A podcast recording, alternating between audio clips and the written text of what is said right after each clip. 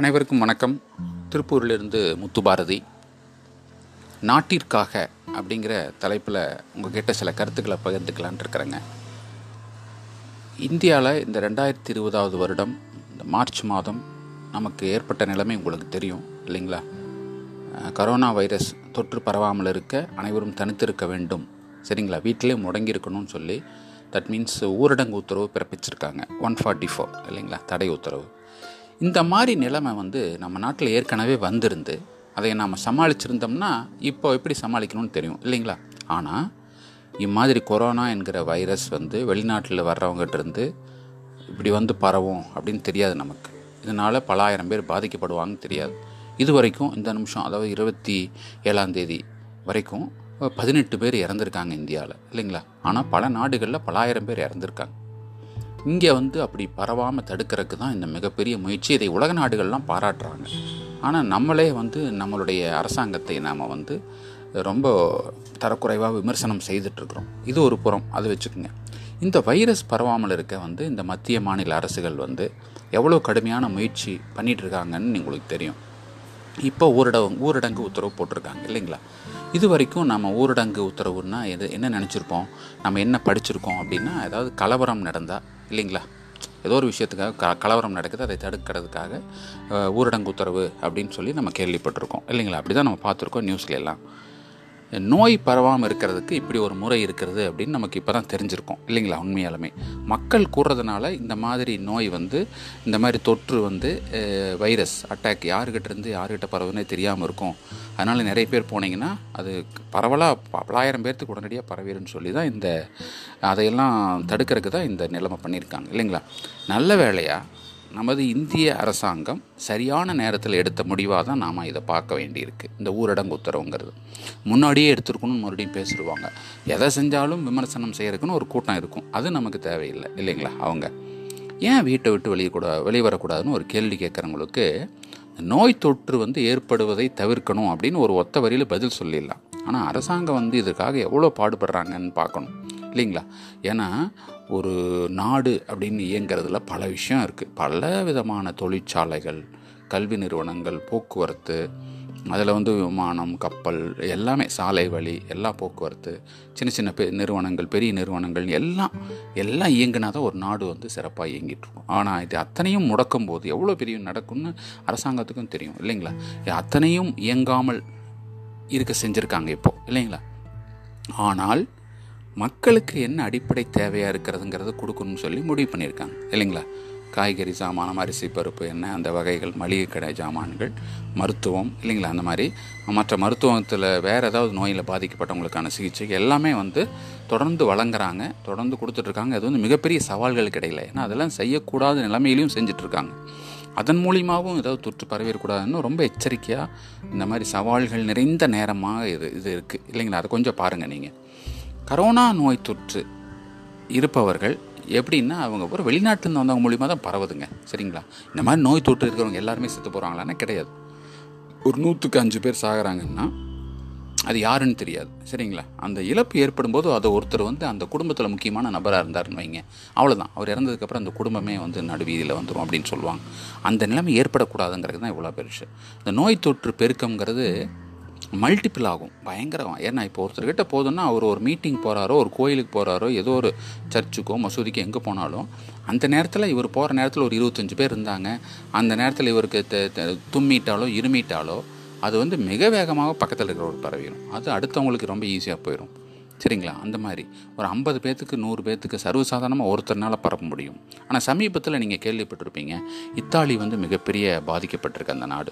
ஒரே ஒரு பெண்மணி மட்டும் ஐயாயிரத்தி முந்நூற்றி எண்பத்தி ரெண்டு பேர்த்துக்கு பரப்பியிருக்காங்க அப்படின்னு கண்டுபிடிச்சிருக்காங்க. ஏன்னா அவங்க அவங்களுக்கு வந்து சீன பெண்மணி வந்து அங்கே இத்தாலி போனப்போ தனக்கு ஒன்றும் இல்லைன்னு சொல்லியிருக்காங்க. அந்த அதுக்கப்புறம் பாதிக்கப்பட்டிருக்காங்க. ஆனால் சர்ச்சுக்கு போயிருக்காங்க, அங்கே ஆயிரத்தி ஐநூறு பேர் இருந்திருக்காங்க. அதுக்கப்புறம் அது வேற ஒரு பக்கம் போனாங்க. அங்கே இதெல்லாம் பார்த்தா ஒரு தனி பெண்மணி இத்தாலியில் ஐயாயிரத்தி முந்நூற்றி எண்பத்தி ரெண்டு பேர்த்துக்கு பரப்புகிற இந்த நோய் தொற்று உருவாக்கியிருக்காங்க அப்படின்னு தெரிய வந்து மிகப்பெரிய அதிர்ச்சி வைத்தியமாக அது அதிர்ச்சிகரமான செய்தியாக நம்ம பார்க்குறோம். இந்த மாதிரி நம்ம நாட்டில் நடக்க வேண்டாம், உயிரிழப்புகள் நடக்க வேண்டாம்னு சொல்லி தான் இந்த அரசாங்கம் பாடாய்ப்படுது. அதை வந்து நம்ம உணர்ந்துக்கணும் இல்லைங்களா. இந்த சீனா நகரத்தில் ஊஹான்கிற மா ஒரு ம ஒரு பகுதியிலிருந்து உருவானதாக இந்த இது சொல்கிறாங்க இல்லைங்களா. இந்த தொற்று வந்து பல நாடுகளுக்கு த பரவி இருக்கு இல்லைங்களா. இது வந்து ரொம்ப சிக்கலான நிலமா இருக்குது. நாம் வந்து தினமும் வேலைக்கு போகிறோம் இல்லைங்களா, கடைகளில் போய் சாமானம் வாங்குகிறோம், அப்புறம் மருந்து மாத்திரை வாங்கிட்டு வரோம் வீட்டுக்கு யாருக்காவது. இந்த மாதிரி வெளியில் ஏதோ போயிட்டு வந்துட்டுருக்கிற வேலை இருந்துகிட்டே தான் இருக்குது. ஆனால் இந்த மாதிரி நேரத்தில் நம்ம இந்த பாதிப்பு வந்து நம்ம வீட்டில் யாருக்கும் வராதது வரைக்கும் நமக்கு யாருக்குமே இந்த அருமை தெரியாது. யாராவது வந்துட்டு உயிரிழந்துட்டோம்னா அதுக்கப்புறம் நம்ம கொய்யோ முறையோ அப்படின்னு அழுது ஒன்றும் பிரயோஜனமே கிடையாதுங்க இல்லைங்களா. அதனால் ஏதாவது ஒரு முயற்சி செஞ்சு நம்ம வீட்டுக்குள்ளேயே இருக்கிறோம் சரிங்களா. எத்தனை நாளைக்கு அப்படின்னு ஒரு கேள்வி வருமா இல்லையா உங்களுக்கு. மார்ச் முப்பத்தொன்று வரைக்கும் நாங்கள் சரி சமாளிச்சிடலாம், ஒரு வாரம் பத்து நாள் அப்படின்னு நினச்சிருப்பீங்க. இது மேலும் நீட்டித்து இருபத்தோரு நாட்களுக்குன்னு சொன்னாங்க. மிகப்பெரிய அதிர்ச்சி எல்லாம் மக்களுக்கும். வேறு வழியே இல்லைங்க. நம்ம இந்த மாதிரி சின்ன சின்ன இழப்புகளை சந்தித்தால் தான், சிறிய சிரமங்களை நம்ம ஏற்றுக்கிட்டால் தான் உயிரிழப்புங்கிற மிகப்பெரிய இழப்புலேருந்து நம்ம தப்பிக்க முடியும் இல்லைங்களா. உயிர் தானுங்க ஒரு உச்சபட்சம். நமக்கு நேரம் இந்த சின்ன சின்ன சில சங்கடங்கள், இழப்புகள், இன்னும் சொல்லப்போனால் ஒரு நாளைக்கு மூணு மணி நேரத்து மூணு நேரம் சாப்பிட்றோன்னு ஒரு உதாரணத்துக்கு சொல்ல ரெண்டு மணி நேரம் தான் சாப்பிட முடியுதுன்னா கூட அதுவும் கூட பரவாயில்ல. ஒரு உயிர் ஒரு உயிர் சிறப்பாக இயங்கணும்னா ஒரு நேரம் சாப்பிட்டா கூட போதும். அந்தளவுக்கு நம்ம நம்மளை சுருக்கிக்கிட்டு நம்மளுடைய வாழ்க்கை த இதை வந்து முறையெல்லாம் மாற்றிக்கிட்டு ரொம்ப நாட்டுக்காகன்ட்டல்ல, நமக்காகங்க, நம்ம உயிரோடு இருக்கணுங்கிறதுக்காக தான் இந்த நடைமுறை. அதை நம்ம புரிஞ்சுக்கிட்டு மத்தியில் மா மாநில அரசுகளுக்கு நம்ம சப்போர்ட் பண்ணணும்.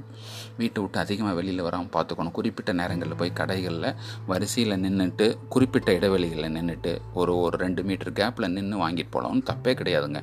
போய் போய் அடித்து அடிச்சுட்டு ஒவ்வொரு இடமையும் முட்டி மோதி வாங்கியே பழக்கப்பட்டோம்னா வ வரிசையில் நின்று வாங்குறது ரொம்ப சிரமப்படணும். இந்த மாதிரியெல்லாம் சில சூழ்நிலை காரணமாக நம்ம சில முயற்சிகளை செய்ய வேண்டியிருக்கு இல்லைங்களா. மாநில அரசும் வந்து மக்களுக்கு தேவையான மத்திய அரசனோட உதவியோடு தான் செய்யுது. அரிசி, பருப்பு, எண்ணெய் எல்லாம் கொஞ்சம் பணமும் தர்றாங்க. இது வந்து நடுத்தர மக்கள், அடித்தட்டு மக்கள், வீதியில் இருக்கிறவங்க எல்லாத்துக்கும் பொது சமுதாய கூடத்தில் உணவுகள் சமைச்சு கொடுக்குறாங்க. எந்த விதத்துலையாவது யாரும் இந்த விஷயத்தில் உயிர்ந்துடக்கூடாது, உயிரிழந்துடக்கூடாது, இந்த மாதிரி சாப்பாடு கிடைக்காம அப்படிங்கிற நிலைமையில் ரொம்ப தெளிவாக இருக்காங்க அரசாங்கம். அதனால் இந்த தள்ளி வண்டுக்காரங்க, ஆட்டோக்காரங்க, இந்த மாதிரி சின்ன சின்ன தொழில் செய்கிறவங்க எல்லாத்துக்கும், வியாபாரம் பண்ணுறவங்க எல்லாத்துக்கும் போதுமான அளவுக்கு இந்த அரசாங்கம் உதவி செஞ்சுட்டு இருக்குதுங்கிறது நீங்கள் மறந்துடக்கூடாது சரிங்களா. நிறைய த தனியார் நிறு தொண்டு நிறுவனங்கள், லயன்ஸ் கிளப், ரோட்டரி கிளப், அந்த மாதிரி எல்லாம் நிறைய இருக்காங்க. அந்தந்த ஊரில் இருக்கிற சின்ன சின்ன உதவி செய்கிற என்ஜிஓக்கள் நிறைய செஞ்சிட்ருக்காங்க. இதெல்லாம் எதுக்கு இல்லைங்களா என்கிற ஒரு அடிப்படை கேள்வி நம்ம மனசில் வரும்.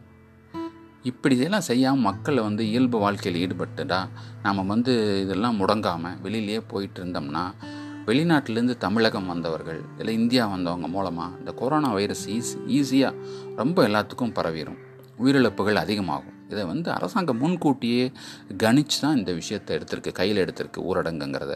அதனால் மக்கள் பாதிக்கப்படக்கூடாது அவங்க அப்படின்னு சொல்லி ஜாலியாக அவங்களுக்கு போகணும், வெளியில் வர விருப்பற நேரத்தில் விட்டுறலாம் அப்படின்ட்டுலாம் சில சில இதெல்லாம் அவ்வளோ சில சங்கடங்களை எல்லாம் தவிர்த்துட்டு அவங்களுக்கெல்லாம் கொஞ்சம் ஃப்ரீடம் கொடுங்க அப்படின்னு பல பேர் போராடிட்டு இருக்கிறாங்க. அந்த மாதிரியெல்லாம் செஞ்சுட்டு மிகப்பெரிய இழப்பு வந்ததுக்கப்புறம் அதில் ஒரு விமர்சனம் பண்ணுவாங்க. அதெல்லாம் இல்லாமல் இந்த அரசாங்கம் எடுத்த இந்த மு முடிவுக்கு வந்து நம்ம எல்லோரும் கட்டுப்பட்டு நடக்கணும். ஏன்னா இதே மீறி நீங்கள் சமீபத்தில் படிச்சிருப்பீங்க, இங்கிலாந்துலேருந்து வந்த ஒரு யூனிவர்சிட்டி, அதாவது படித்தவர்களே நிறைய தவறு பண்ணுறாங்க. இங்கிலாந்துலேருந்து வந்த ஒரு விமானத்தில் வந்தவங்க கொஞ்சம் பேர் வந்து செக் பண்ணிவிட்டு விமான நிலையத்தில் வந்து பரிசோதனை செய்து ஃபீவர்லாம் இல்லை அப்படின்னு சொன்னோன்னே வீட்டுக்கு போக சொல்லிட்டாங்க. ஆனால் அவங்க இந்த மாதிரி வந்து செக் பண்ணுவாங்க, செக் பண்ணி விமான நிலையத்தில் கண்டுபிடிச்சிட்டாங்கன்னா நம்மளை தனி தனி தனியாக வச்சுருவாங்க, தனிமைப்படுத்திக்குவாங்கன்னு சொல்லி விமானம் கிளம்புறதுக்கு முன்னாடி அந்த பேராசிட்டமால் ஒரு திருப்ப இந்த இந்தியா வந்து சேர்றதுக்கு ஒரு மணி நேரத்துக்கு முன்னாடி அந்த மாத்திரையை போட்டு முழுங்கி தன்னுடைய உடல்நிலையை வந்து வெப்பத்தை வந்து குறைச்சிருக்காங்க. பேராசிட்டமால் போட்டு ஒரு மணி நேரத்துக்கு முன்னாடி அது ஏர்போர்ட்டில் வந்து இறங்கி செக் பண்ணும்போது அவங்க உடல்நிலை சீ நீ சீராக இருக்கிற மாதிரி இருந்திருக்கு. இப்படி ஏமாற்றிருக்காங்க சில பல்கலைக்கழக மாணவர்கள் வந்து இங்கிலாந்துலேருந்து இங்கே வரும்போது இப்படி பண்ணியிருக்காங்க. அவங்க வீட்டுக்கு போய் தொற்று அதிகமாகி ஒருத்தர் மூலியமாக அதை கண்டுபிடிச்சி அவங்களையெல்லாம் அன்றைக்கி வந்தவங்களையெல்லாம் யாருன்னு கண்டுபிடிச்சி அவங்கள இப்போ தனிமைப்படுத்தி மிகப்பெரிய ஒரு போ ஒரு இக்கட்டான சூழ்நிலை இந்திய அரசாங்கத்திற்கு. ஒரு கோயம்புத்தூரில் மட்டும் ஆயிரத்தி ஐநூறு பேர் வெளிநாட்டிலேருந்து வந்திருக்காங்க. இந்தியா மு தமிழகம் முழுவதும் இருபத்தையாயிரம் பேர், இந்தியா முழுவதும் பல லட்சம் பேர் வெளிநாட்டிலேருந்து வந்திருக்காங்க. இப்போ அத்தனை பேர்த்தையும் கண்டுபிடிச்சி தனிமைப்படுத்தி அவர்களில் யாராவது தொற்று இருக்கா, எவ்வளோ பெரிய சவாலான விஷயம் தெரியுங்களா. அதை தயவு செஞ்சு நம்ம ஒவ்வொரு இந்திய குடிமகனும் நம்மளுடைய கடமையை வந்து சரியாக செய்யணும். நம்மளும் நல்லா இருக்கணும், இந்த நாடும் நல்லா இருக்கணும்னு நினச்சா தயவு செஞ்சு வீட்டில் இருக்கிறவங்க எல்லோரும் ஒத்துழைப்பு செய்யுங்க. குழந்தைகளுக்கு நல்ல விதமாக அவங்களுக்கு ஒரு ஏதாவது விளையாடுறதுக்கு, வீட்டுக்குள்ளறையே பொழுதுபோக்குறதுக்கு, படிக்கிறதுக்கு நிறைய விஷயங்கள், தொலைக்காட்சி பார்த்துக்கிறதுக்கு எல்லாத்துக்கும் அனுமதி கொடுங்க. அது அதுக்குன்னு ஒரு நேரம் ஒதுக்கி வீட்டு வந்து வீட்டில் சுத்தம் பண்ணலாம், வீடு பராமரிக்கலாம், எல்லா விஷயமும் வீட்டு தோட்டம் அந்த மாதிரி சில விஷயங்கள் எல்லாமே நீங்கள் உங்கள் வீட்டளவுக்குள்ளே செஞ்சுக்குங்க, வெளியில் வராமல் பார்த்துக்குங்க. அடிப்படையான சில விஷயங்கள் உங்களுக்கு கிடைக்கிறதுக்கு ஏற்பாடு பண்ணியிருக்காங்க. அங்கங்கே இருக்கிற இந்த டிபார்ட்மெண்ட் ஸ்டோர்ஸ் வந்து நீங்கள் ஃபோன் பண்ணால் ஆர்டர் ரெடி பண்ணி வைக்கிறோம், குறிப்பிட்ட நேரம் வந்து வாங்கிட்டு போயிடுங்க அப்படின்ட்டுலாம் நிறைய ஏற்பாடுகள் நடந்துகிட்ருக்கு. எல்லாமே அரசாங்கம் வந்து மக்களை கவனிக்காமல் இல்லை, எல்லாமே கவனிச்சுட்டு இந்த நோய் தொற்றிலிருந்தும் இந்த விடுதலை கிடைக்கிறதுக்காக மிகப்பெரிய ஒரு போராட்டமாக, விடுதலை இயக்கமாகவே அது நடந்துகிட்ருக்குது. சரிங்களா? இது இதெல்லாம் நமக்காகத்தான் அப்படிங்கிற ஒவ்வொரு இந்திய குடிமகனும் உணர்ந்து நம்ம கடமையை சரியாக செய்யணும். அடிப்படை தேவைகளை மட்டும் நிறைவேற்றி கொண்டு மிகுந்த சிரமத்திலையும் அரசாங்கத்தோட வழிகாட்டுதலை பின்பற்றி நம்ம நடந்தோம்னா இந்த இன்னலிலிருந்து விரைவில் விடுதலை விடுதலை பெறலாம். இதற்கு நமக்கு தேவை வந்து மன உறுதியும் நாட்டிற்காக நாம் செய்யும் சிறு சிறு தியாகங்களும் தான். நண்பர்களே, தயாராக இருப்போம். நன்றி, வணக்கம்.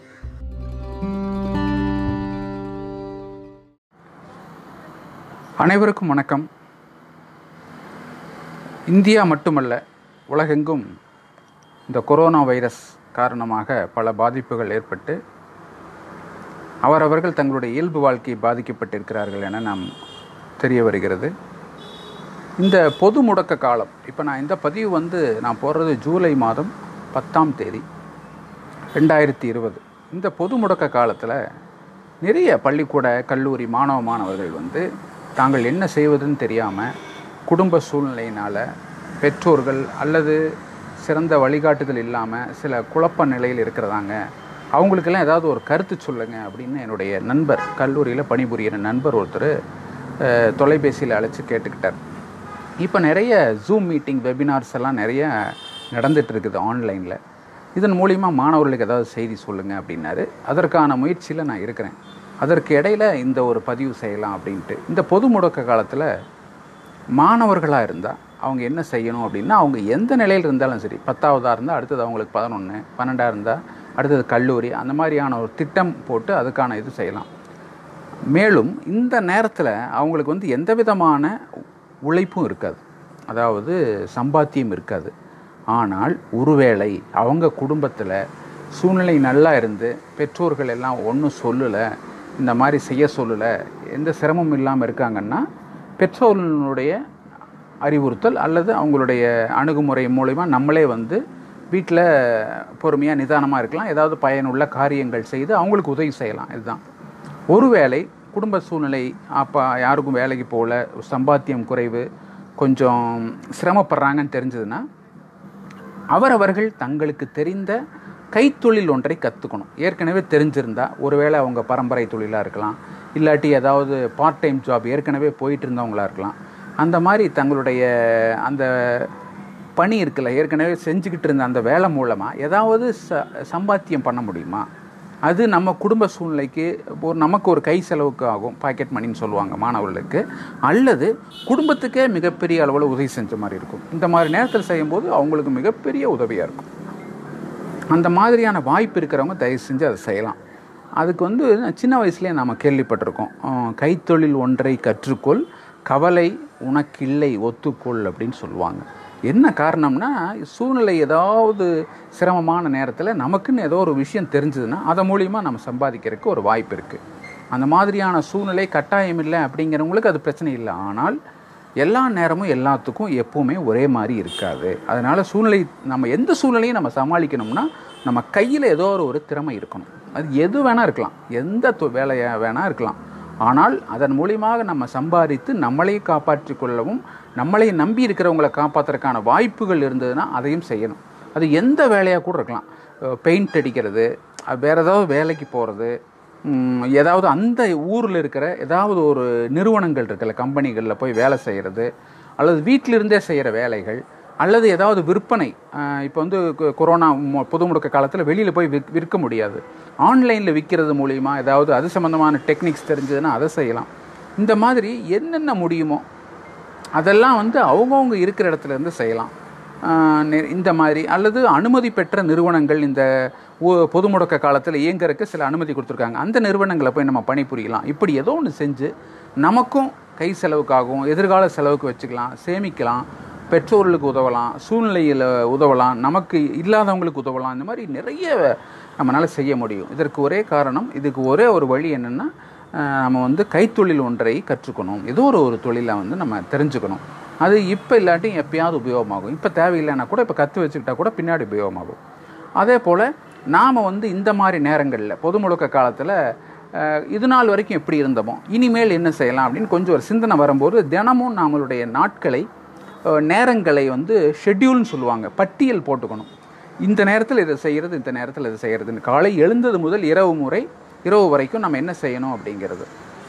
இது வந்து நேரத்துக்கு நமக்கு சமையல் சா சாப்பாடு கிடைச்சாலும் பரவாயில்ல, அந்த நேரத்துக்கு அந்த உணவுக்கு நம்ம ஏதாவதுக்கு யாருக்காவது உதவி செய்கிறோமா, அது தயார் பண்ணுறக்கு அப்படின்னு பார்க்கணும் வீட்டில் அப்படின்ட்டு.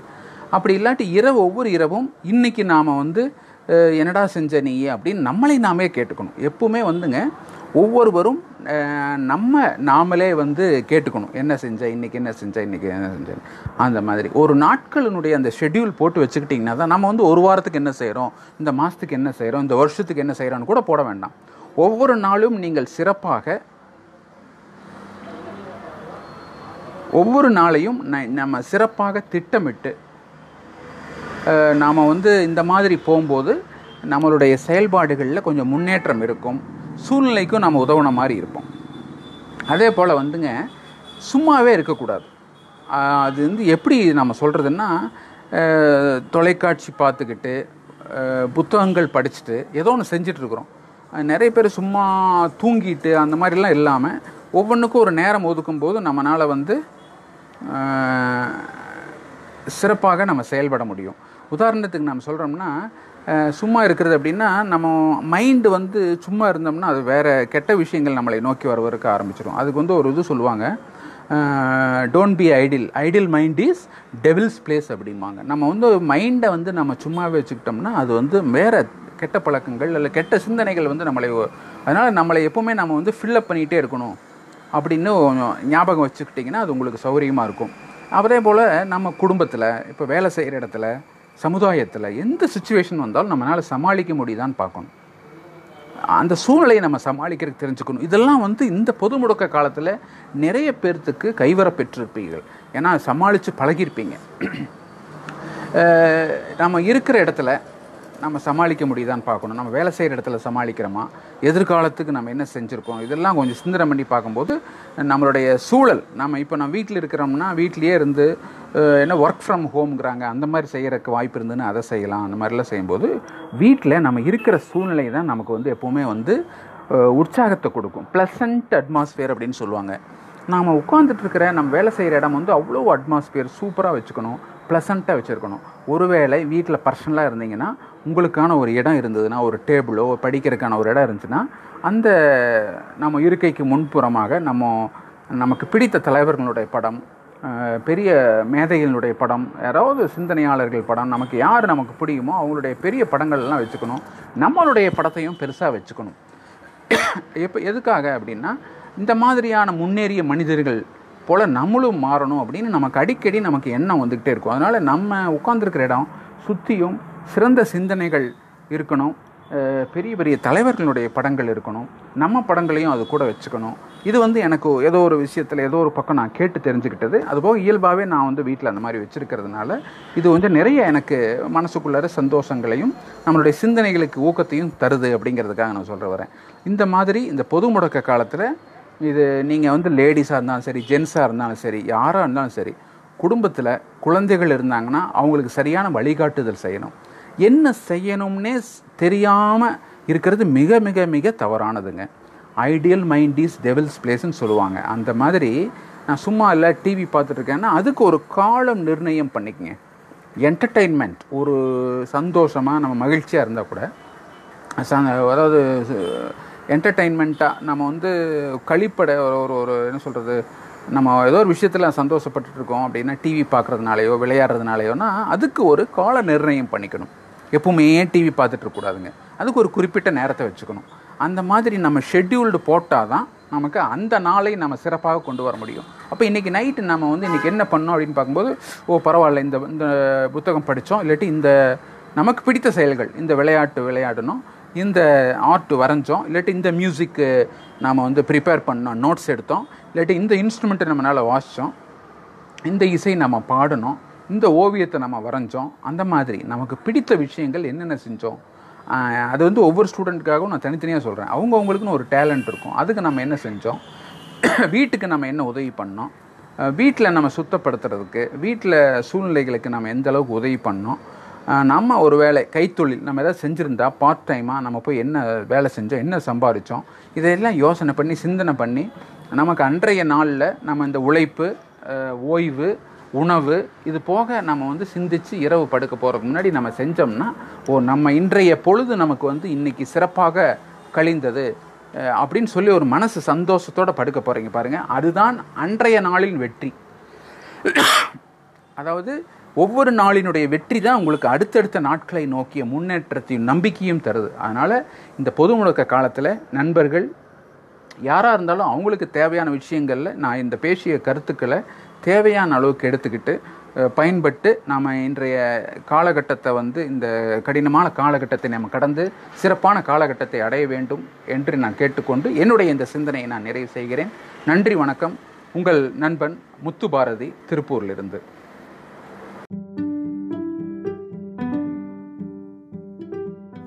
அனைவருக்கும் வணக்கம். முத்து பாரதி, டாப்லைட் நூலக படிப்பும் பயிர்வோம் ஜூலை இரண்டாயிரத்தி இருபது நிகழ்வில் உங்களோடு நான் பகிர்ந்து கொள்ள இருக்கும் ஒரு நூல், ஒரு இந்தியனின் கனவு அப்படிங்கிற ஒரு சிறிய நூல் நர்மதா பதிப்பகம் மூலிமா வெளியிட்டிருக்காங்க. அப்துல் கலாமனுடைய எழுத்துக்களை மொழிபெயர்த்து தமிழில் வந்து வி என் ஜோசப்ராஜ் அப்படிங்கிறவர் மொழிபெயர்த்திருக்கார். சிறிய நூலாக வெளியிட்டிருக்காரு. இதில் வந்து இவர் அப்துல் கலாம் ஐயாவினுடைய கருத்துக்கள், அவர் சில போகிற பக்கம் பேசின விதை வந்து அவர் சில இடத்துல எழுதின குறிப்புகளை வந்து இவர் தொகுத்து போட்டிருக்காரு. அதுபோக இந்த நூலில் மற்ற பல விஷயங்களை எல்லாம் கலந்து கொடுத்துருக்காரு. கிட்டத்தட்ட ஒரு ஒரு ஐம்பது பக்கம் அறுபது பக்கம் இருக்கிற நூலில் ஒரு இருபது பக்கம்தான் அப்துல் கலாம் பற்றிய செய்திகள் இருக்கும். அதில் வந்து ரொம்ப சிறப்பாக சொல்லணும் அப்படின்னா, அப்துல் கலாம் ஐயா வந்து இந்தியாவை பற்றி எவ்வளவு பெருமையாக நினைத்திருந்தார் அப்படிங்கிறது. அவர் வந்து ஒரு மூன்று தொலைநோக்கு பார்வை இருக்கிறதா சொல்கிறார். எப்படின்னா, இந்தியா வந்து நமக்கு தெரிஞ்ச விஷயங்கள் தான், பல பழையெடு படையெடுப்புகள், பல அரசர்கள் அந்த காலத்தில், அதுக்கப்புறம் வந்தவங்க எல்லாருமே, சில பேர் வந்து கொள்ளையடிச்சிட்டு போனது, நம்மகிட்ட இருக்கிற பல செல்வங்கள், இதெல்லாம் அப்புறம் பல்வேறு விதமான ஆக்கிரமிப்புகள், அதுக்கப்புறம் சில இடத்துல போர்களும் நடந்திருக்கு.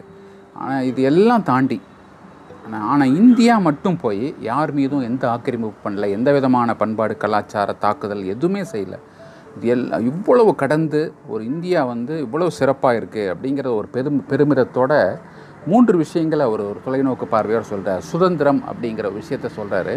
அது எப்படின்னா, இந்தியா சுதந்திரங்கிறது ஆயிரத்தி எட்நூற்றி ஐம்பத்தி ஏழில் நடந்த அந்த முதல் சுதந்திர போர்லேயே வந்து அந்த இந்தியா வந்து அந்த சுதந்திரங்கிற தொலைநோக்கு பார்வையை வந்து அடைஞ்சிக்கிட்டதாக அவர் நம்புகிறார்.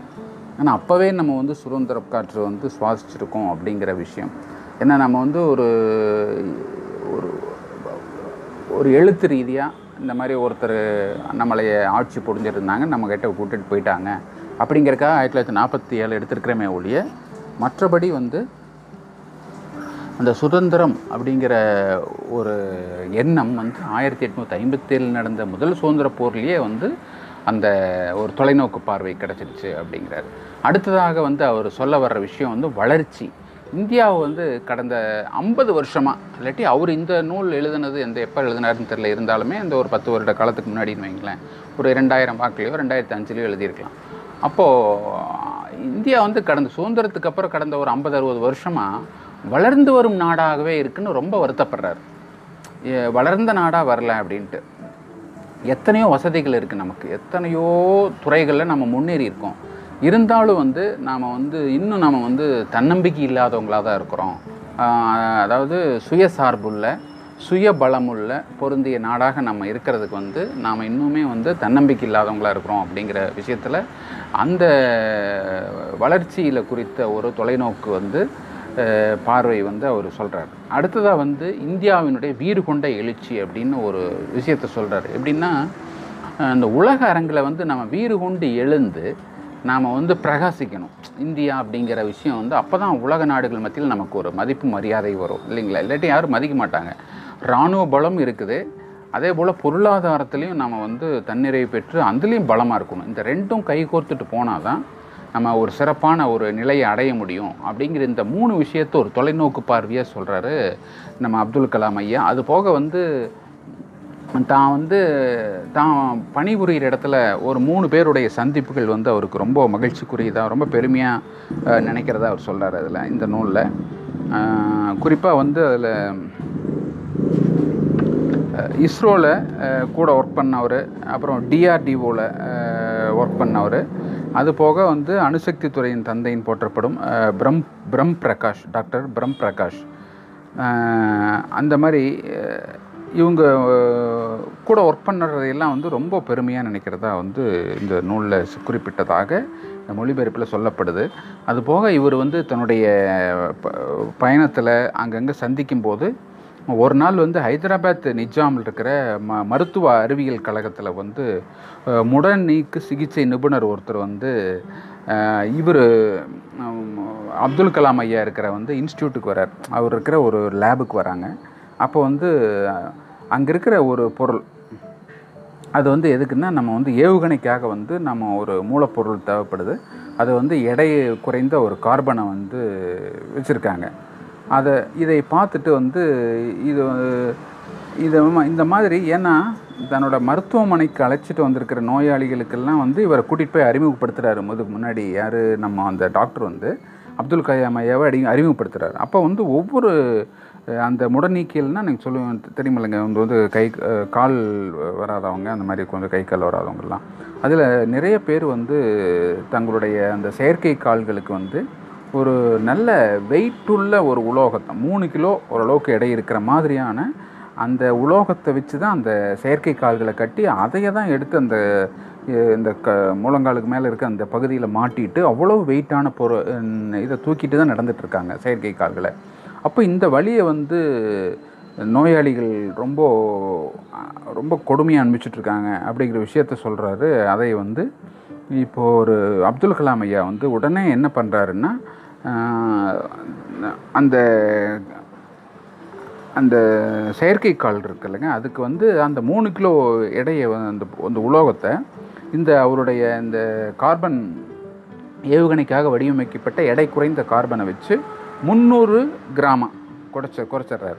அதில் வந்து குறைச்சி அதில் அந்த மெட்டீரியல் தயார் பண்ணி செயற்கைக்கால் தயார் பண்ணி கொடுக்கும்போது அதையே அந்த குழந்தைகள்லாம் போட்டுட்டு நடக்கும்போது அவங்க அவங்க அவ்வளோ சந்தோஷமாக ஃபீல் பண்ணுறாங்க. அவ்வளோ கஷ்டம் இல்லாமல் நடக்கிறத பார்த்து இவர் ஒரு மனம் நிம்மதி அடைகிறார். இதில் இதில் வந்து இவருக்கு கிடைச்ச இந்த ஆனந்த கண்ணீர் வந்து அவர் வாழ்க்கையிலேயே வந்து எத்தனையோ விஷயங்களில் வந்து ஒரு சந்தோஷப்பட்டிருக்கார். இந்த நம்ம சிறந்த அறிஞர்களோட டிஆர்டிஓவில் இஸ்ரோவில் வேலை செஞ்சதை அந்த மூணு பேர்த்துக்கு அப்புறம் கிடைச்ச அன் இன்பம் வந்து ஒவ்வொரு இன்பமாக சொல்கிறார். ஒவ்வொரு இன்பம்னா ஒவ்வொரு மகிழ்ச்சிகரமான நிகழ்ச்சிகளாக சொல்கிறார். அந்த மூவரோட மூன்று இடங்களில் வேலை செஞ்சதும் நான்காவதாக நான் மிகவும் சந்தோஷப்பட்டு ஆனந்த கண்ணீர் வடித்த நிகழ்ச்சி அப்படின்னு சொல்லி இந்த செயற்கைக்கால் பொருத்துவதற்காக இந்த கார்பனை கொண்டு இந்த செயற்கைக்கால் பொருத்துவதற்கு இவருடைய முயற்சியில் நடந்த இந்த சம்பவத்தை சொல்லி ரொம்ப நிகழ்ச்சியாக சொல்கிறார். அப்படி இந்த மாதிரி பல விஷயங்கள் சொல்லும்போது அவர் இந்தியா இந்தியாவில் இருக்கிற நம்ம வந்து ஒவ்வொருத்தரும் நாம் வந்து நம்ம பலம் என்ன அப்படின்னு முதல்ல தெரிஞ்சுக்கணும். நம்மளுடைய சாதனைகளையும் நம்ம முதல்ல அங்கீகரிக்க தெரிஞ்சுக்கணும். நமக்குள்ளாரையே ஒரு அவநம்பிக்கை வரக்கூடாது.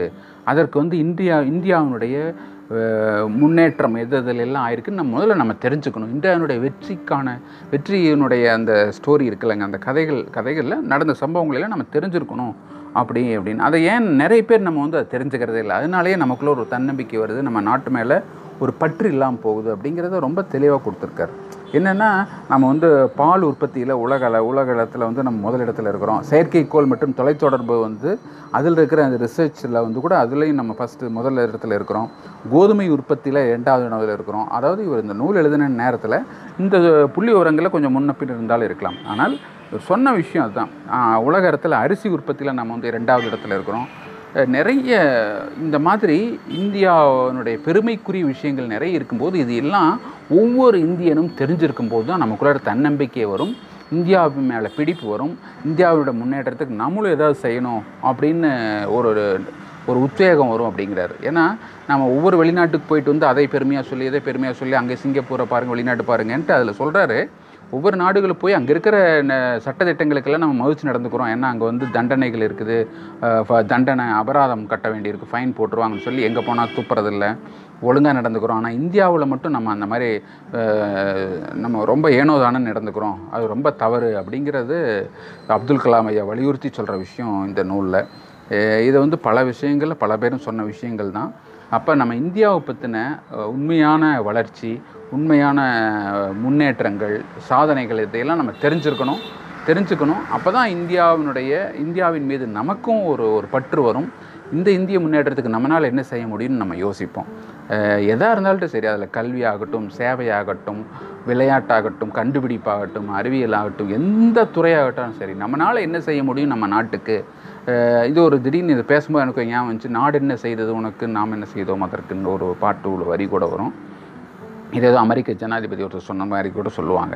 அப்போ அந்த மாதிரி நாம் இந்த நாட்டுக்கு என்ன செய்யணும் அப்படிங்கிற பார்வையில் பார்க்கும்போது நம்ம இந்தியாவினுடைய பன்முகத்தன்மை, பல விஷயங்களுடைய முன்னேற்றங்கள், பெருமைகள் எல்லாமே நம்ம ஒவ்வொருத்தரும் தெரிஞ்சுக்கணுங்கிற வலியுறுத்துறாரு இந்த நூலில்.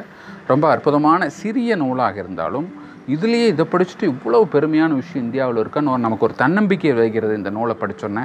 ரொம்ப அற்புதமான இந்த நூல். இதை உங்களுக்கு அறிமுகப்படுத்தியதில் நான் எனக்கு மிகுந்த ச ஒரு மகிழ்ச்சி அடைகிறேன். இந்த ஒரு அற்புதமான வாய்ப்பினை வழங்கிய டாப்லைட் நூலக நிர்வாகிகளுக்கும், அதை பராமரித்து கொண்டிருக்கிற நூலகர் ரேவதி அக்காவிற்கும், அதை ஒருங்கிணைத்து கொண்டிருக்கிற மணிநாதன் அண்ணா அவர்களுக்கும் என்னுடைய நன்றியை தெரிவித்துக் கொள்கிறேன். நன்றி, வணக்கம். மீண்டும் அடுத்த நிகழ்ச்சியில் சந்திப்போம். வணக்கம். வாழ்க வளமுடன்.